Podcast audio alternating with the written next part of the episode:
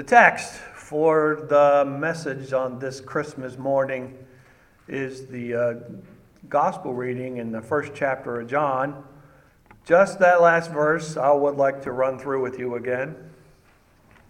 It says, And the Word became flesh and dwelt among us, and we have seen his glory, glory as of the only Son from the Father, full of grace and truth. This is our text. In the name of the Father, and the Son, and the Holy Spirit. Amen.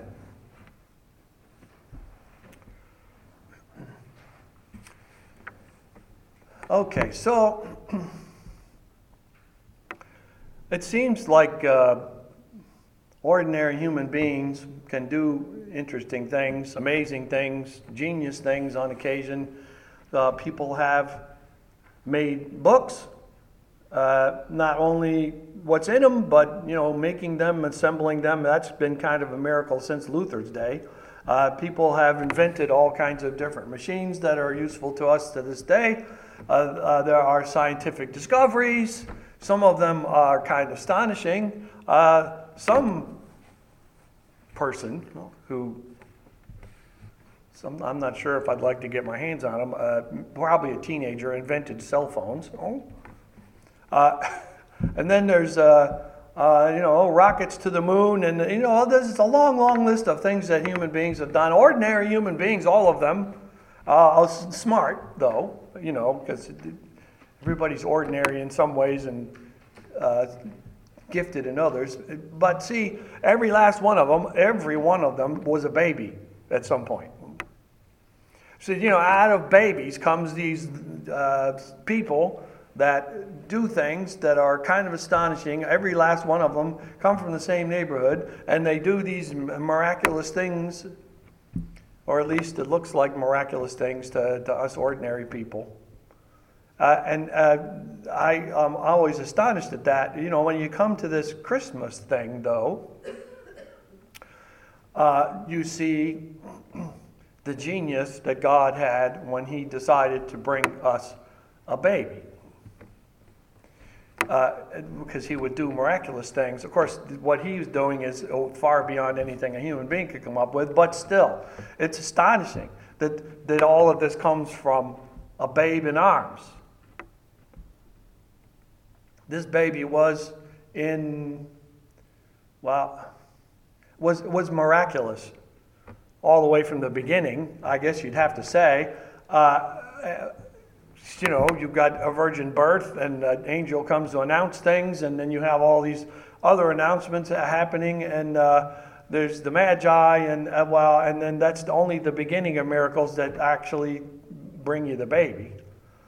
But to anyone with a searching eye, if they looked on that child, they'd see a human baby like any other human baby, and, and it would be kind of hard to, to see more, at least at that point.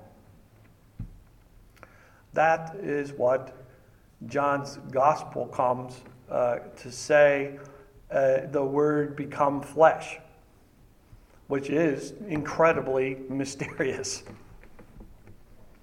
This is a human baby. He's also, as it turns out, the Son of the living God. Again, a, a great, impossible, strange mystery. But he, but he didn't look like he was the Son of God. He just looked like a kid. It was in poverty and uh, had sinful parents, and he was uh, in a stable when people came to see him. And he doesn't look like anything but a baby.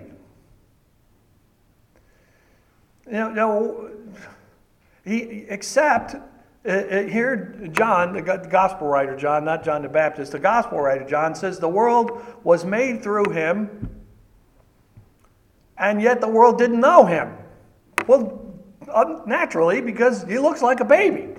How are they going to know? Uh, later on, he starts to manifest some other things, but uh, even then, it's a little hard to tell he's more than a man because he looks like a man. Um, you know, I guess worse than that, this world did, uh, did not and still does not have any way of getting over their troubled stubbornness about knowing Him, about honoring Him, about worshiping Him, no matter what anything has been said. Now, even if He showed up in front of you, this baby, it would be difficult to call him anything but a baby. And you've all seen babies, so you kind of know what that looks like.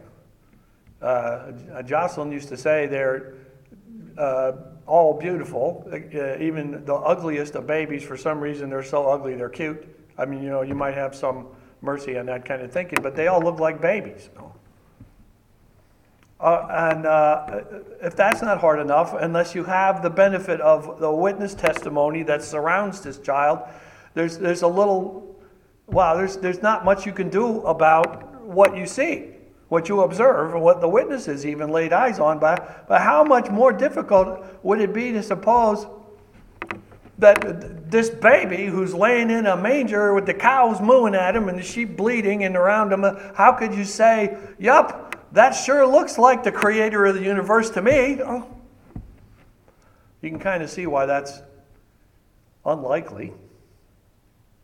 But you have the benefit of witnesses. Um, see, the thing is, though, even the witnesses, they had trouble seeing more. They, they all, the, the, the witnesses had the benefit of uh, outside information, you might say, divine contribution to what they understood. So uh, uh, they, they were told that this was presence in the world, in the flesh of the Son of the living God, the Christ, the, the Messiah, uh, except they, they didn't entirely understand what that was going to look like over time. They just saw a baby. Certainly, the shepherds, the Magi, Joseph and Mary, they were all told who he was. John the Baptist was told later how to identify him when he actually showed up, but he didn't know that this was that baby. He didn't see that baby because he was a baby himself at the time. Uh, but the, the, the, rest of the world, the, you and me, all, only thing we got to work with is eyewitnesses of the only human type as, you know, you heard from me, you heard from your parents, you heard from other people that know such things, you know from Scripture, you have witnesses. People like Mary, who probably told John so he could write this down so you'd have an eyewitness account. That's the kind of stuff you have. And, uh, well, some people would say, well, that's just a bunch of people talking. But what they're saying the witnesses you have access to, the ones that saw him, the ones that witnessed what he did in his life, they say this child is precisely the creator of the entire universe and the Son of the living God. So he's much, much more than what he appears to be. More yet than that, he's the one who would finally grow into a man, who would offer his life in sacrifice to do of all things save you. It's too distant in time for you to see all that. You can picture a baby in your head well enough, and you've heard what the witnesses say, but still, why would the Son of God come into the world to save me? Is a fair question, and uh, but that is exactly what he said he was up to. Son of God did that. How on earth could anyone see that coming? How could you imagine anyone looking at this little face who was finally laid in his mother's arms? And Isaiah said he'd be nothing special to look at, which is, I always found that sort of interesting. They, they didn't see that this child was more. They didn't see it. Most didn't even believe it. Uh, of course, the witnesses, you know, they kind of got it with time. But still, most people don't believe that. They're happy about the baby, they're happy about the presents, but they don't know that. Uh, Christmas is enjoyed by people that have no idea, that have no thought that this is their Savior, but, but Jesus Christ remains, for the most part, unknown to any real truth. The Word came to be in a human child, the Savior of the world, though. Uh, I've said more than once here that uh, this is the Word become flesh. That's what John says here. That's not really very easily explainable. I, I, I need to take a shot at it, though. Uh, uh, he was what happened in fulfillment of everything God had ever said to you. So, uh, more than that, of course, but God promised this child for a very long time. And, and He made the universe through this child. And, uh, and everything that is the Word of God is fulfilled in Him. He is the actual fulfillment of everything that's been said to you about this. Uh, all the way from let there be light to, to peace on earth. It's all about Him waiting, and there He was. Fulfillment of all things Word. Instigator of all things Word, including the Word that created us all.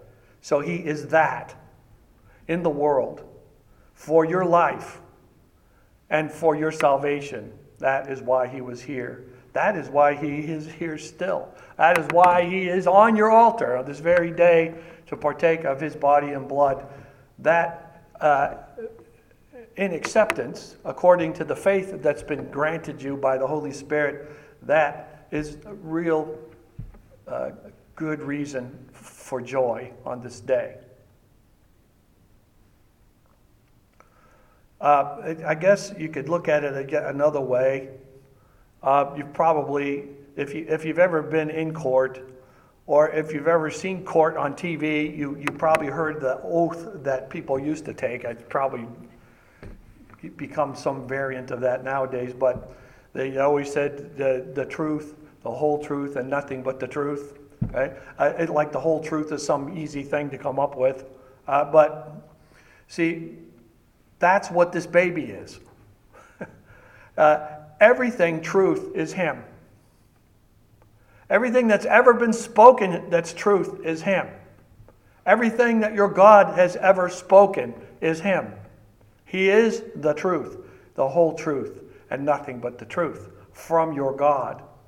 And with that truth, He says He sets you free.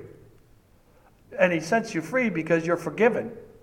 Every sin that you have ever conceived of in your minds, because and, and, there's lots of them. I know how that goes because I'm one, and uh, there will be some more that come up. All of that forgiven, and in place of that, He has brought you promise of eternal life. That's the truth. That's what this child is. He is your life and salvation. He is a gift, a fulfillment of all of the Word of God in flesh. Amen. May the peace of God, which passes all understanding, keep your hearts and your minds in Christ Jesus. Amen.